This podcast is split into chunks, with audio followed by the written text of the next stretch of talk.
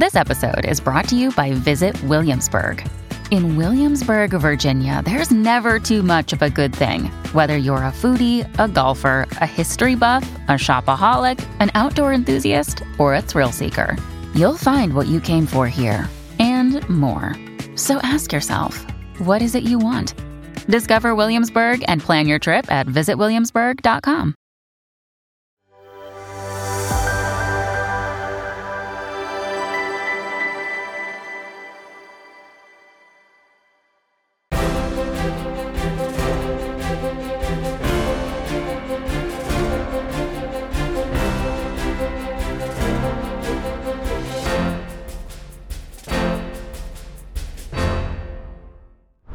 Welcome to Battleground, coming to you this week from Europe, where I'll be based for the next three weeks ahead of an important conference coming up in London at the start of November. We'll be bringing you a lot more about that event closer to the time. Tonight, I want to focus on Australia and the fallout from last week's referendum, a watershed moment for Aboriginal policy, which will send shockwaves which will reverberate for many years to come. With the Indigenous voice to Parliament now sitting in the dustbin of failed ideas, Dr. Stephen Chavura will be joining me in an extended conversation to assess, to assess the damage this has caused to our social fabric and the way forward from here. We'll also be discussing the troubling alliance between activists in Australia and the rampaging murderous terrorists who committed unspeakable acts of atrocity on men, women, and babies in southern Israel almost two weeks ago. That's coming up on Battleground, which streams around the world from the studios of ADH TV in Sydney every week at 8 pm Australian Eastern Standard Time. You can watch it on the web on www.adh.tv, or better still, download the app for the premium viewing experience on your smartphone or smart TV. The results of last week's referendum was an extraordinary moment for Australia. The nation voted by 60% to 40% to reject the ill conceived Indigenous voice to Parliament, which would have divided the country on racial grounds. In doing so, they were rejecting the black armband view of history. It was sending a message to the elite that they're sick of the national guilt trip. They've had enough of the self flagellating national apologies speeches, welcomes to country, and other politically correct performances. It was a call to let bygones be bygones so that we can live together as fellow citizens with exactly the same rights and responsibilities as every other. Australians recognise that the pursuit of historical grievances only cements divisions. It's the same poor thinking that's led to the trouble in Palestine right now, and there's no future in it. Above all, it was a rejection of the insufferable arrogance of the anointed and their presumption of superior wisdom and authority. The no vote, in fact, amounts to an insurrection against the progressive establishment. That much is evident from the distribution of votes between metropolitan and regional seats. As a rule of thumb, the higher the support for the referendum, the harder it is going to be to find a tradie. This is why, in the seat of Flynn, which is in central Queensland around Gladstone, almost one in five people have a trade certificate. In the seat of Melbourne, on the other hand, that's Adam Bandt's seat in inner city Melbourne, one in 20 have a trade certificate. The latest counting shows that in Melbourne, 84, uh, 78% sorry, of people voted yes. In Flynn, 84% voted no. That's not to say all tradies voted yes or no or indeed all Aboriginal people voted yes or no, we know that in both cases the vote was divided. Many ab- areas with high Aboriginal pos- populations voted no. At its heart, the voice was an intellectual project framed around an abstract idea of Aboriginal and Torres Strait Islanders rather than based on any practical measures to improve their lives. The intelligentsia, I think, is going to find it impossible to concede anything more than a technical defeat on, on one constitutional change. But in fact, it's far more than that. The indigenous people, uh, the indigenous leaders on Sunday, Saturday, sorry, signed a statement saying we should look at the role of racism and prejudice against indigenous people. They said Australians who voted no should reflect hard on that question. Well, pointing this finger at dinosaurs, dickheads, and racists is the easy way out.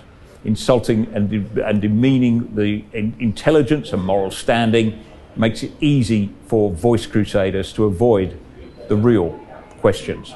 It means they'll not have to dwell on the uncomfortable truth that the result is a rejection of their entire vision of the world. It's a rejection of a vision in which Indigenous people sit on a higher moral plane than the rest of us, who are forever having to grieve at the wrongs that have been committed against them and call for redress. That's no way to, towards reconciliation or towards a future for Australia. The Sydney Morning Herald put it this way Devastating verdict, ran its headline. Australia tells First Nation people you are not special. That's not at all what we were saying. What we were saying is every human being, every citizen of the country is special, no, but no human being is more special than any other. It was a call for the end of the separatism that began under Gough Whitlam, that was intended to give Aboriginal and Torres Strait Islanders better lives by giving back their traditional lands. But that hasn't worked. They've turned into welfare sinkholes, as we know, and the people they've been beaten down by the tyranny of low expectations. Every Indigenous citizen, every Aboriginal and Torres Strait Islander should be able to exercise their full rights as citizens and live their lives to the full, changing their lives for better or ill. Stephen Chavura, I'm very grateful you could join me on Battleground once again to uh, try and get to understand a little better the mood of our times, as it were it's been a, a very important month uh, in two capacities, I think. One, the voice referendum, and secondly, the Hamas uh, atrocities in southern Israel, what they portend, and the reaction of the intelligentsia around the world, including here in Sydney. But let's let's start perhaps with that side of things, because it was shocking last week to me to see the knee jerk support of young university radicals uh, in joining with people who looked like they had more nefarious aims on the steps of Parliament House, or sorry, on the, on the steps of the Opera House, to stand up and in solidarity with a murderous, brutal group of people who committed gross atrocities in southern Israel. It shocked me. Were you shocked? Um, well, in, some ways shocked, yes, but but not surprised. Uh, we saw similar things uh, in nine, during 9/11 when uh, you know the, the, the, day after 9/11 when news broke out. Uh, certainly in Sydney, I grew up in Bankstown, uh, very very multicultural area, and there was celebration and dancing in the streets uh, around some of the um, the, the, densely Muslim, uh, Muslim uh, populated areas in that region of Sydney. You had similar things in America and elsewhere. So going back, and of course, straight away, you had uh, intellectuals basically saying, you know, America had brought this on itself. And so it was really kind of a replay of what we saw 22 years ago with um, uh, with the 9 11 um, um, terrorist attack. Mm-hmm. Well, uh, thanks for reminding me about that because I think it always pays to look back at, at uh, previous markers in history to realise that these are not uniquely bad times. It's always been challenging. But here's the thing, Stephen. I mean, you could compare it in a way with the the sort of hero quality that they gave Che Guevara, who was a you know cold-blooded revolutionary killer who thought that it, you know the more brutal you were to your you, the revolution's enemies, the more virtuous you were. Uh, you could compare it to the mid 1970s when the, the intelligentsia were lockstep behind Pol Pot and his murderous regime, you know, cracking open bottles of champagne in the common rooms when the, the Khmer Rouge marched into Phnom Penh. But here's the thing there was at least a plausible excuse of ignorance in those cases. Possibly not in 9 11, but certainly in the Khmer Rouge example. But today, you've got young, young activists out there with all the evidence they need in their pocket that an atrocity is being committed and who committed it and whose side we should be standing on. And yet, there seems their, their ability to filter out reality is just amazing. Yeah, and I suppose we can probably distinguish between two two kinds of supporters of this. There are those who aren't necessarily university educated, but who are either directly from regions in the Middle East or their parents are directly from regions in the Middle East, and they have just imbibed, many have just imbibed a fierce anti Israel, uh, pro Hamas, pro Palestinian um, sentiment. And you saw a lot of those on the uh, sort of around the Opera House uh, the other day after this immediately happened, and on the streets in Sydney, li- literally just celebrating. The, the, the video clips are all on Twitter for people to see. And then there's the other class of, of people whose first instinct is not so much to express support and grief for Israel, uh, but to express support and solidarity uh, with, with, sort of uh, Palestine and, and, quite frankly, many of the people who, who are celebrating uh, these attacks. And that is university students who you know, have nothing to do uh, with, with the Middle East themselves, but have for decades uh, been told by their university professors that Israel is the aggressor, uh, Palestine is the victim, and the existence of Hamas is just a, a natural um, expression of the legitimate grievances of Palestinians against Israel. In fact, l- literally just yesterday, I, I, I noticed that um, uh, the professor of linguistics, Nick Riemer at Sydney University, uh, he, he reposted a declaration from many Sydney University academics declaring that they will have nothing to do uh, with Israeli uh, conferences, Israeli academics. They won't invite Israeli academics over to give papers and things like that. And Nick Riemer was posting on Twitter how delighted he was that in wake of the latest attacks against Israel, uh, some Sydney University academics had, had, had, had signed onto that document. And so, what is the response of, of, of, of some academics in Australia? Uh, it's actually to reaffirm uh, their decision to have nothing to do uh, with Israeli intellectuals. And that mindset is something that has filtered down to students over years and years and years to, to the point that universities are becoming places where sort of openly um, uh, uh, uh, students who are openly supportive of Israel uh, feel uh, quite unsafe. In fact, they've felt that way certainly for the last uh, few days. But th- this needs some some very careful unpacking, Stephen. I suggest you know because this this is a perverse reaction, in my view. you know that, and and they attempt, for instance, to to justify this by saying that these were resistance. There was legitimate resistance against an invading force. Well, you know, resistance movements blow up bridges and ambush soldiers. Uh, they don't go around beheading babies. You know, the beheaders of babies are, are crazed, radicalized psychopaths with uh, completely no human feeling. Right? They're not resistance fighters. And the idea that they're they're trying to regain territory lost, well, that's absurd. Even if you take their assumption that all of Israel is part of Palestine.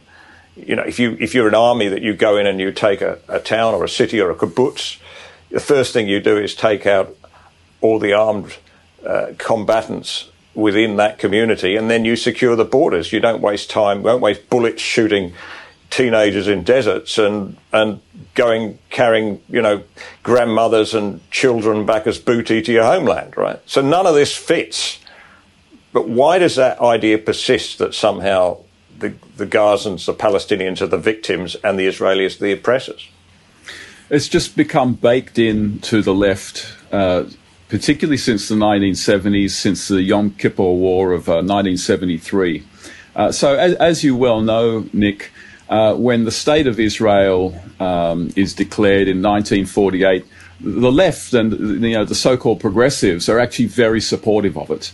Uh, it, it, was something that was seen as a great step forward for uh, the humane uh, treatment of Jewish people, obviously, particularly those coming out of Europe after World War II.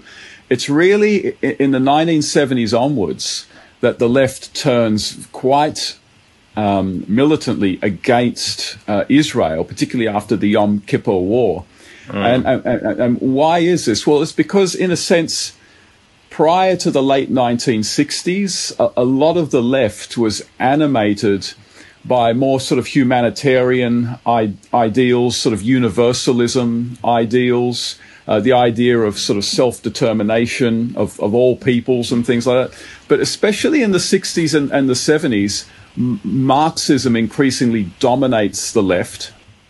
And and just again sort of baked into the Marxist, uh, certainly the, the neo Marxist attitude towards Israel, particularly from the 1970s, is that Israel is really just a, a satellite of America.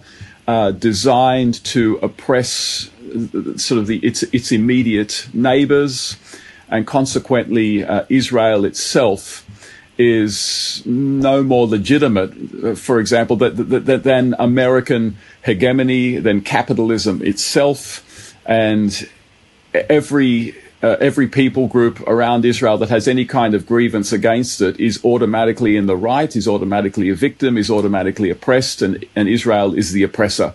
So this sort of radical Marxist attitude to Israel since the 1970s is just baked into the left now. It is just totally baked into the left. Um, you know, and it's incredible when you when you read the Hamas charter. The Hamas charter. I mean, the left often talks about a two-state solution, but the Hamas charter is not a two-state solution charter. It is a Israel is completely illegitimate, and we are justified in resisting it and not even resisting it when it attacks us, resisting it by virtue of its very existence. That, that is the Hamas Charter. It, it is a terrorist organization. It is a terroristic charter.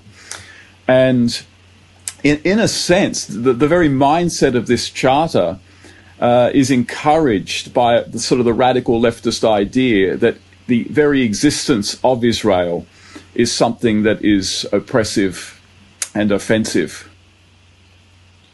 Yeah, and, and just as we, we see the moral compass of today's radicalised left in this country having been set and locked in by really faulty thinking of critical theory and so forth. So the moral compass, I guess, of anybody growing up in Gaza for the last 15 years, uh, 20 years, has been set by this uh, propaganda, which you know organisations like Palestinian Media Watch catalogue on a weekly basis. You know the sort of tropes and and stereotypes portrayed on children's TV programs, for instance, in in the Palestinian areas of of you know monster Jews and and uh, as oppressors. You know it was the sort of stuff that is is very similar to the kind of propaganda that you saw in Germany in the 1930s and 40s.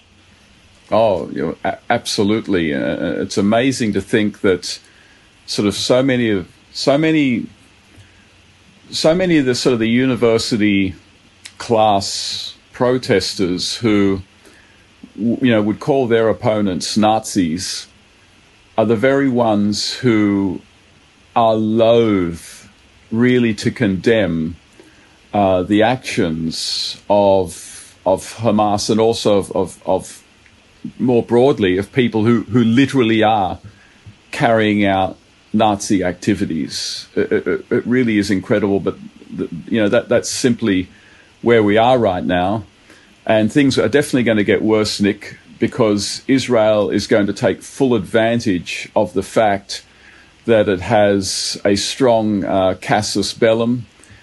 It, it's it's got global support right now and it will go in very soon and attempt to completely destroy Hamas. And while that is going on, Hamas will be publishing its own propaganda videos of any excesses committed by military, uh, Israeli military troops and its own propaganda videos of it of itself torturing and killing Israeli hostages. And all of this is going to generate a probably a conflagration of, of uprisings, not just in the Middle East, I think more likely actually in Europe, as countries with large Muslim minorities are going to experience terrorist attacks over the coming uh, weeks and months. Um, and, and, that is what that is what we're in for. uh, for the. Yeah, I mean, you, you, you say Israel will take full advantage. I mean, I think I, would say that Israel has no no choice uh, uh, but to correct. Yeah, but, but to correct, in a sense, what's been, in a sense, the naivety of the last uh, 15 years, which was to assume that you know, Hamas was a kleptocracy that was run by corrupt individuals who wanted to keep a permanent state of conflict in place for the sole reason of enriching themselves. So that's not, obviously not so. We should have taken their rhetoric more seriously. And when they talked about wiping Jews off the face of the earth, that's exactly what they're planning to do, right? Yeah, and, and it will be interpreted not just by friends of the Palestinians, but by the world's media as, as Israel's aggression, no doubt. I mean, I watched Al Jazeera's coverage uh, on the Tuesday following the massacres on the Saturday, so four days after the massacres, and the details of the massacres were still coming out. You know, the horrible discovery of beheaded babies and so forth in that kibbutz. But Al Jazeera headline was the number of Palestinians have been killed, pictures uh, taken outside of a Palestinian hospital, you know, quite moving pictures on the face of it, although we know the capacity of the Palestinians to uh, to create fake images, but this looked genuine. That was their entire focus, and that's just four days after the, the, the atrocity. So I think you're right. Things can only deteriorate from here. Well, that's true, and we'll, and we'll, get used to more of it because what we'll find that the Hamas will do is they'll use their own people as human shields, and there's nothing unusual about this in terms of aggressors towards Israel. Uh, they will they will store military equipment and weapons in, in, mosques. They will launch missiles from residential areas. They will launch missiles next door to childcare centres, and Israel will have no choice but to retaliate. And there will be necessarily, um, to use uh, the the the, uh, the euphemism, collateral damage. There will be innocent civilian deaths, and that is all totally deliberate and engineered by Hamas to generate global condemnation of Israel, uh, to try to sort of cool the hand of the Israeli government in going in and completely destroying Hamas. I don't think this time it's going to work, um, but that that will be the tactic using. Hamas will not hesitate for one second to use its own people as human shields. Uh, let's go back to this puzzling, well, I still find difficult to comprehend reaction of the intelligentsia uh, in much of the West and indeed here in Australia. It, it, does show the, you know, and all of us are prone to confirmation bias, right? This is where you, you, you search out confirming information and discount anything that seems discordant with your fixed view. All of us do that uh, from time to time. It makes us slow to recognize what's happening in front of our eyes. But but this is in a different order. It seems to me. Uh, you know, it it comes to almost. I think I think the way to understand it for me is to go to Thomas Sowell and his vision of the anointed. You know, this is a fixed vision of the world they have. It's not subject to empirical um, d- disproval. You know, it's not tested. It's just assumed that the world is like this, and and that's the world I think that a lot of this current generation find themselves in fixed ideas, as we said, about victims and oppressors, and uh, that will never change. Yeah, I mean, I mean, you're right, and this functions. I mean, the whole Arab-Israeli conflict functions for for many in in the left as a kind of as a kind of source of meaning in in their lives. It's it's it's more than just a matter of cool-headed analysis. It's something that that sort of being on the side of liberating the Palestinians is something that just gives them a kind of existential meaning.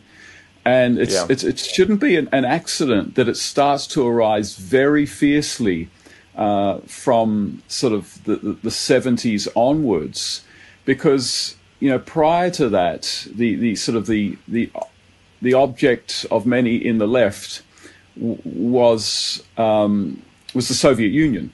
But as the atrocities of the Soviet Union started to become increasingly uncovered, uh, particularly as you obviously in the, in, in the 60s, sort of just in, invading uh, European countries with no cause whatsoever, it became fairly obvious that the Soviet Union was not the cause that they wanted to get embroiled in. And so, in a sense, they took all of that existential need for, for meaning, and they then just start pouring it onto the Palestinian people.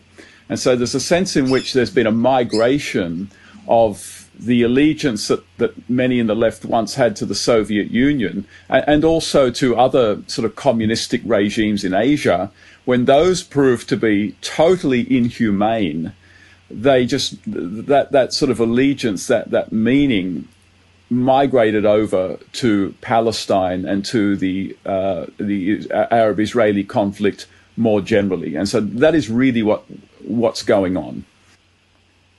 Well, as a segue to the second half of our conversation about the referendum on the voice, there's been this definition of Palestinians, which I think is fairly recent origin, the definition of them as First Nations people, as indigenous people, as descendants of uh, nomadic Bedouin tribes who, who roamed that area uh, since biblical times. Uh, now, this is now endorsed by the United Nations. They are officially considered an, uh, a First Nations people, as we're now obliged to call it, alongside um, Aboriginal people. That that is, of course, I, don't think we need to, to, explain why, but that, that claim for First Nationhood, if you like, is is is highly contestable in that part of the world, given the 6,000 years of, of recorded history of, of the Jews in that region, which is, uh, you know, corroborated, the biblical evidence corroborated by archaeological evidence is very firm in that regard.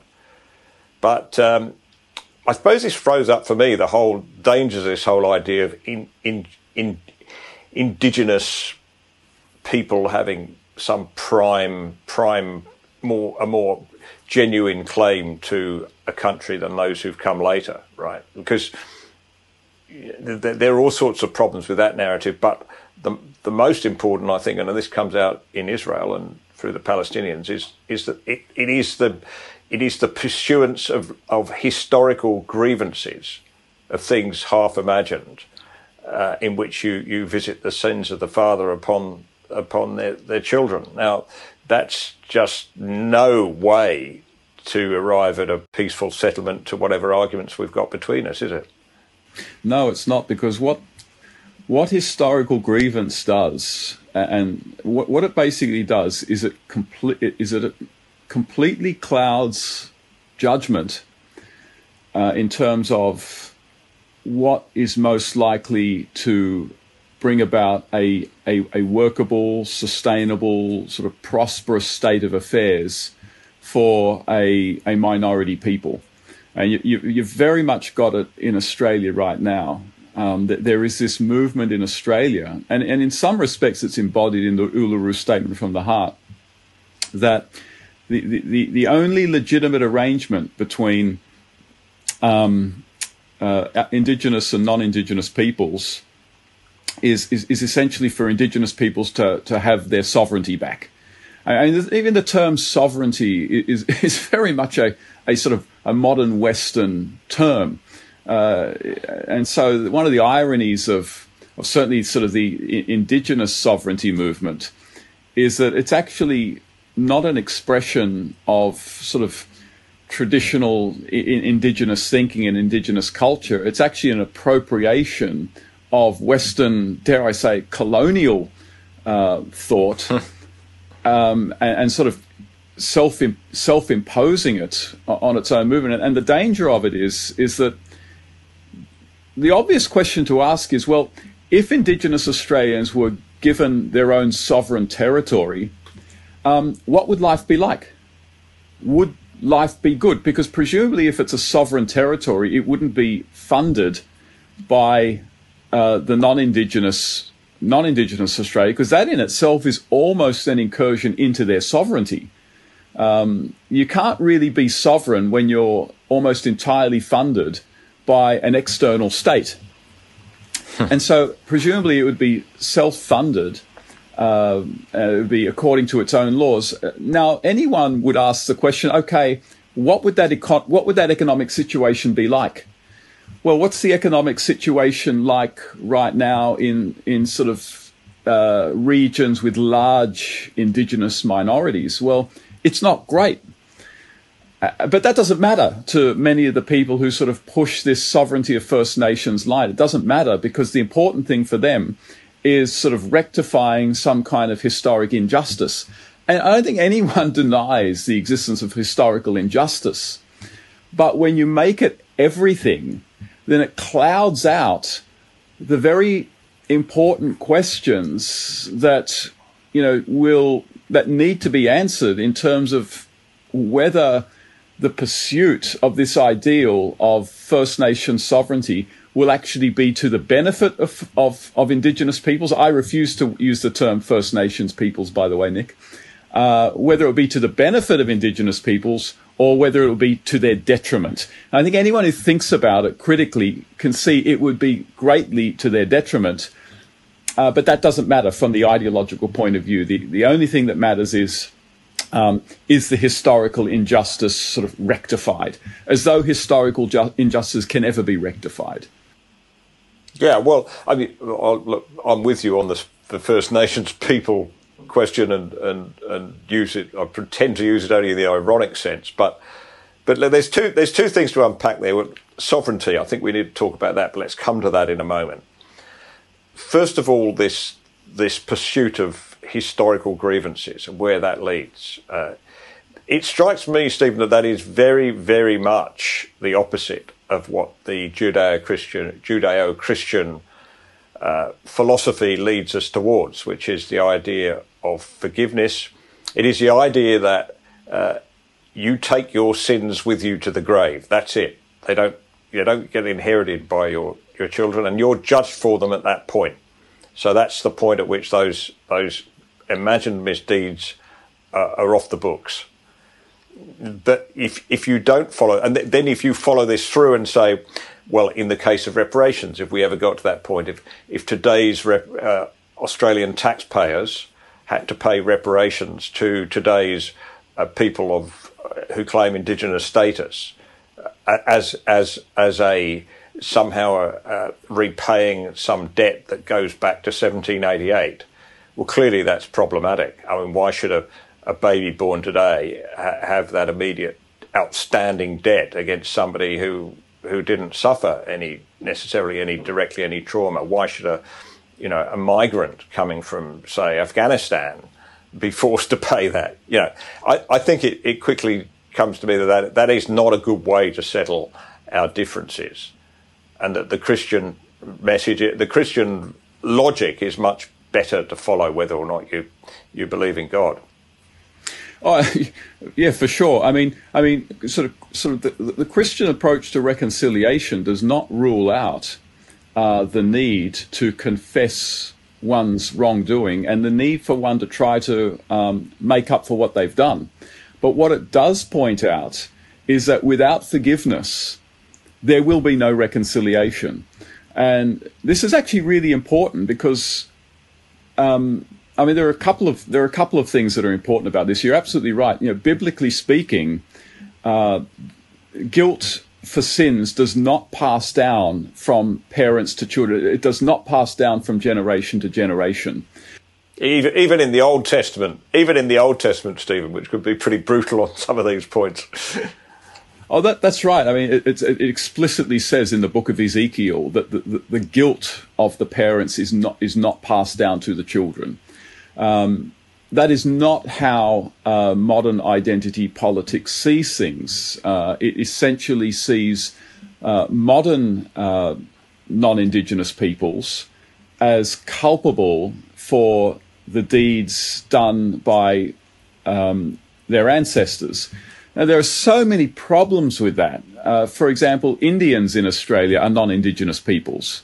Uh, are they culpable for what was done uh, 80, 90, 200 years ago? I mean, that doesn't make sense. Um, now, then what what happens is then it says, well, okay, not so much uh, Indian people or, or Asian people, okay, Anglo people. So the problem with that, though, is it's hard to think of one prominent indigenous activist who buys into this identity politics who doesn't actually have an Anglo surname. I, it's hard to think of one. And, and, what that means is that they themselves are partly culpable for what has what befell uh, Indigenous Australians. So they themselves are, are guilty of it. The, the, whole approach is utterly confused and, and totally counterproductive. But but the other the other the other thing is you can never fully make up for misdeeds of the past, particularly when they're misdeeds that, that, that, that, are sort of crimes against humanity. And again, no one, no historian, conservative or otherwise, would deny that there were crimes against humanity committed in Australia by settlers. No one denies that. Um, what we would deny is that they were unique in Australia. That, these are things that characterize human history. And in fact, in ma- many other instances of colonization, they were much, much worse. But any attempt to try to sort of rectify all of that today is doomed to failure. You cannot, you cannot do it. And consequently, that's why forgiveness is important because without forgiveness, Indigenous activists and Indigenous Australians will constantly be demanding something that can never be met. And that is not a that is not a recipe for harmony. That is a recipe for conflict and sort of warfare. And so, you know, and that's where, in a sense, where where, where we're kind of at uh, these days. There, there, there was another there's another problem for me too. Uh, um, you know, we've spoken before about the erosion of citizenship and this sort of re-tribalisation um, thing that Victor Davis Hanson um, has covered so well in his book, The Dying Citizen. But look, um, there's another side to the erosion of citizenship, and that is the, the sort of when people stop becoming proud of their country, when they stop being able to sort of say, well, this is a good country. I, am here and I'm, I'm aligned to it because it's a good place, right? And we used to, about, well, we do say that about Australia, but that's being slowly undermined by this identity politics, First Nations, ironic use of the word, uh, kind of philosophy, not least in the words of the Prime Minister, you know, who in before the referendum he used phrases like it will help lift the burden of colonialism from us or it'll help us feel better about our country. Yeah, he's implicitly telling people that this is not a good country, it's a bad country, and he's fallen for that mistake of characterizing a country by the worst things it does. It's not right to, to you should never judge a person by the worst things he's ever done in his or her life, right? I mean, I, I, I'm guilty. I, I joined the Labour Party at the age, British Labour Party at the age of 18, but I don't want to be judged by it. You, never told me this, Nick. Uh, this interview's over. no, well, well, partic- particularly, look, Nick. Particularly, well, the thing is, Stephen, Stephen, it would it would be over if you follow today's moral compass, right, and say that if somebody's done one bad thing in their life, I cannot speak to them again. Yep, true, true and, and it's particularly bad when you know it's a country like Australia that has had um, a national apology that, comm- that, commemorates the bad things done every year. Uh, it's, it's not as though there have not been huge gestures of regret uh, in this country. Uh, now, children are being taught that uh, Australia, that, that Australia um, has been a, a, a, sort of terrible country. And I, I get, I get um, pa- parents with young children telling me that their children uh, are really upset because they are told that sort of, you know, white people killed the Aborigines. And, and, and the children, I've literally been told this by parents of children in primary schools, and the children look to their parents and say, Did we kill the Aborigines? And the, the, the, child is, is sort of old enough to sort of understand the worst aspects of, of what is being said, but not old enough to sort of understand. Um, you know, a more subtle view, sort of, well, you know, pe- pe- people uh, a long, long time ago uh, killed Aboriginal Australians, but but we're not guilty for that today. Uh, they're being they're being upset and even sort of mildly traumatized um, by these messages. And look, at the end of the day, Nick, the actual victim of all of this is going to be Indigenous Australians. It's not going to be It's not going to be um, non Indigenous Australians because what these excesses will do is that they will just generate a, a an indifference and even a hostility to sort of the genuine plight of Indigenous Australians who are doing it bad. When you keep pummeling people with historical guilt, it's just going to it'll it'll generate some uh, people who have tremendous sympathy for Indigenous Australians but won't actually do much to help them, and it will generate people who have immense who, who will sort of have an immense cynicism against anything that could be done for Indigenous Australians because they are just sick of being guilt tripped. So, so, so this this campaign of national guilt uh, is is not going to help anyone, and it's certainly not going to help Indigenous Australians. And, and we, look, we saw we saw the fruits of this, Nick, uh, last weekend when the voice to Parliament was voted down. Uh, Australians have been pummeled with guilt trips now for decades, and the fruits of it are that this voice to Parliament got very little sympathy among Australians, and it went down. Uh, when will the left learn that Australians do not respond well to just being guilt tripped, to being called racists, um, to being to be called just colonialists and things like that? Uh, maybe this the, the defeat of this voice to Parliament will be something of a wake up call. Probably not. Well, it's it it, it is uh, just on reading the result. It is a massive blow to the anointed and their vision yeah. because this this is not uh, just the rejection of one technical amendment to the constitution. It doesn't have that that's certainly not that. It, it, it's a it's a it's a mandate to abolish a, a, very substantial mandate to abolish all of this nonsense that says that Australia we can't celebrate Australia Day. That uh, you know we must look at Indigenous people as victims rather than as individuals who may need some help because they can't help themselves. But that's not help that we give them because of they are a class of people. It's because we give it to the individuals.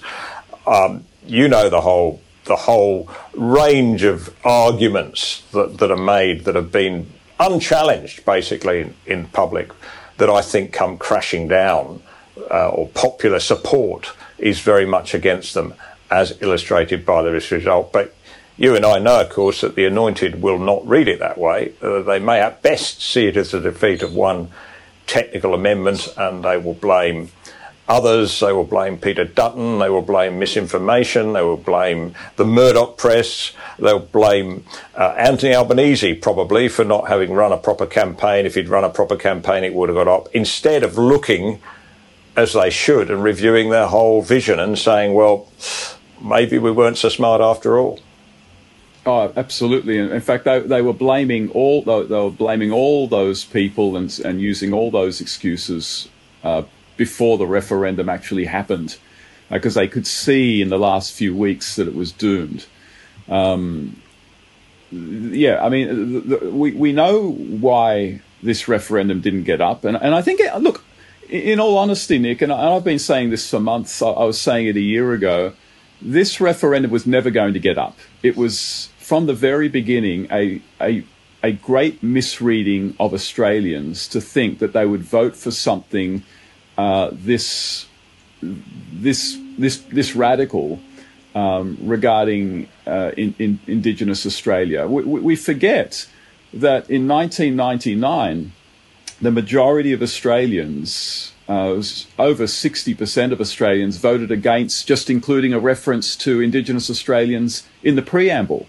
And that was nowhere near as radical as what this voice is. Now, the amazing thing is that even Victoria and Canberra two of the most leftist areas in Australia, they voted against bringing a reference to Indigenous Australians into the preamble as well. It was universally rejected. And so thinking that this voice, this change to the Constitution was ever going to get up was incredibly naive. But they were naive. When you read the Calma Langton report, it actually explicitly says that non Indigenous support for this voice in Australia is overwhelming. That it's overwhelming. Now, why did they think that? Well, because all of the written submissions that they got in supporting a voice to parliament in the Calma Langton report, almost all of them, literally 90 to 95% of them, were from non Indigenous people. And so stupidly, they just assumed that non Indigenous Australians would be really supportive of this.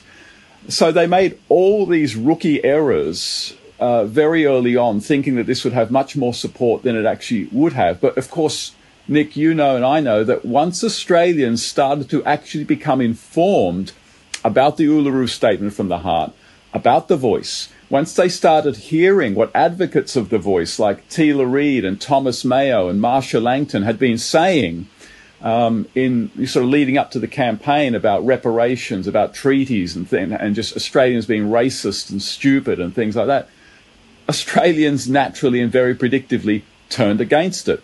The other thing that I think needs to be called out about the, less, the Yes campaign, and I actually think this is the most I, am close to using the word despicable here, but certainly. Um, uh, Go ahead, use it.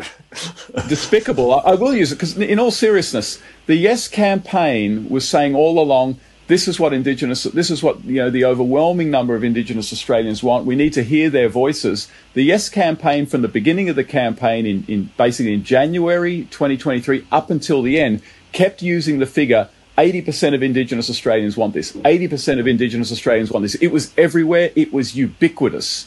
The only thing is, they got that 80% figure from a survey of 300 Indigenous Australians in January, and then they kept running that number all through the year without really bothering beyond March to survey them. And anyone who was thinking a little more deeply about this was asking, wait a second, why aren't you surveying Indigenous opinion to see if it's changing along with non Indigenous opinion? Everyone was saying it's 80%, it's 80%, mm. assuming that Indigenous Australians are no more capable of changing their mind on things than non-Indigenous Australians. It was sheer propaganda. And what we discovered mm. on the eve of the of the um, on the eve of the actual referendum was that in fact Indigenous opinion had changed and it had declined quite significantly. So the Age published a poll showing that Indigenous support was around about 59%. Uh, uh, the financial the financial review uh, published a poll taken by the UK poll group um, Focal Data, which surveyed Australia and broke the results up into electorates. And so, what the Financial Review did, it, it, looked at the results in the electorates with the highest numbers of Indigenous minorities and found that in Australian electorates, federal electorates, with the highest number of Indigenous minorities, the no vote was ahead in all of them. Um, and so, while Indigenous opinion on the voice was declining over the course of the year, just like non Indigenous opinion was, the yes case continued to push that figure of 80%, which it gathered in January. It never cared about what Indigenous Australians thought of this voice. It, it, it, it got its 80% figure early on before the national debate really started and just ran with it regardless of what Indigenous Australians thought. And I thought that was just a disgusting thing that they did. That, that was disinformation. Well, you can see see where they went wrong. Uh, early on, they had a, a sort of a constitutional convention, I guess you'd call it, at Uluru, but it was only people who were all of one mind. Um, and, and, so you got groupthink very early on, uh, and they didn't want to dispel this. I mean, we know the phenomenon of groupthink where you get people together in a room and everybody pats one another on the back and says, What a brilliant idea. Uh, and then when things go horribly wrong, they say, Why didn't I? Raise an objection, but that's what happens. Uh, and and, t- and so what? That's why you need a constitutional convention. That's why you need to allow every voice to be heard. And yet, of course, right from the get go, anybody who raised dissent against this idea was was racist or stupid, right? They were a, a dickhead or a dinosaur, you know. they, that that was the, that was the approach from day one, you know. That, that somehow Warren Mundine and, and Jacinta Price, as as as uh, Johannes Leak portrayed them uh, portrayed them in a cartoon, were considered to be white supremacists, you know. it's absurd, but that's that. They, they, but they're going to. My point, I guess, Stephen, is they're going to keep making these mistakes, and and this won't be the last of them, nor indeed the worst. Oh, absolutely. I mean, the the the, the, left in Australia has always been its own worst enemy, and if the voice was the Titanic, uh, it was people like uh, Teela Reid's, and Thomas uh, um, uh, Thomas Chalmers, and um, Phillip Adams, and Victoria Fieldings, and all the most vocal and obnoxious defenders of the voice. They were the iceberg. They were the iceberg.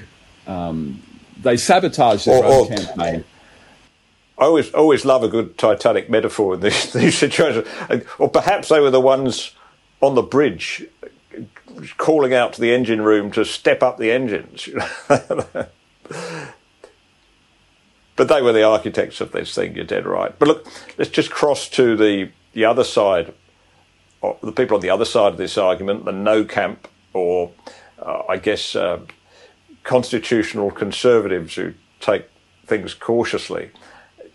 They're not used to having many wins. I can't remember when they last had a win as big as this one in defeating the voice. Uh, it, it's it's a feeling that they're clearly not used to. But, and and as a result of that, I, I, I worry that we, they won't now push forward and use this as the opportunity to reform the our settings, you know, change the settings towards Aboriginal policy, which are completely wrong and completely uh, anti unproductive. So, for instance, we could talk about land rights. We could talk about awarding land rights communally and how that's land rights without having any land rights. You need individual property rights if people are to flourish. We can talk about the Aboriginal corporations. We can talk about the whole idea of separatism or separate development, which is which has been where we've the track we've been locked on locked into since Gough Whitlam's time. All those are big things that need correcting.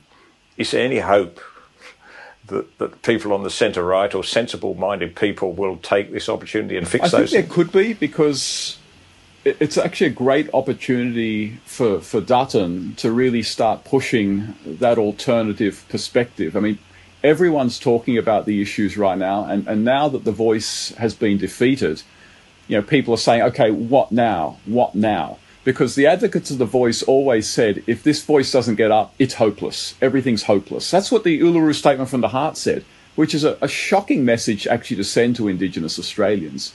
But so now is actually a fantastic opportunity uh, for the Liberal uh, for the Liberal Party to basically say, right, you know, our opposition to the voice was not opposition to the Indigenous Australians who are doing badly. Uh, our opposition to it was to something that was going to be a distraction, even a hindrance to helping them. So let's start a, a, a new uh, process of discussing what has been impossible to discuss up until now because it's been so controversial and anyone who raises it has just been called a racist. Well, it's all out in the open now. Let's talk about it. Let's talk about auditing uh, the Aboriginal industry. Let's talk about looking at some things that need to be changed. Uh, yeah, for example, like opening up more Indigenous uh, service provisions to non Indigenous service providers, like allowing more competition in that space. And, and there also just needs to be a whole paradigm shift about how we think about the problems in the worst affected Indigenous communities. We've been taught to think about them as either caused by the government or problems that can only be solved by the government. And it's precisely that way of thinking which hinders any any progress being made. So it's actually a fantastic opportunity for the Liberal Party to offer something far more effective, far more realistic, and I think far more positive uh, in terms of uh, being able to figure out what's going wrong in those regions where Indigenous Australians are, are worst affected, and over time uh, make some meaningful changes to policy and how many of these service provision and representative Indigenous representative organisations are actually being run. There, there, needs to be some accountability. You would never get that from Labor, and you would never get that from the voice to Parliament. but you could get it from the Liberal Party if Peter Dutton uh, has the has the will to do it, and I'm sure he does want to do it. Well, Stephen, we've run out of time, which is probably a good idea because you've just brought an optimistic note, a, a redemptive note to this conversation, uh, which we wouldn't want to destroy by continuing to talk about it further. But thank you very much for covering uh, this ground uh, so helpfully. I've, I've, learned a lot from our conversation. Always a pleasure. I look forward Nick. to thank talking you. to you again soon on Battleground.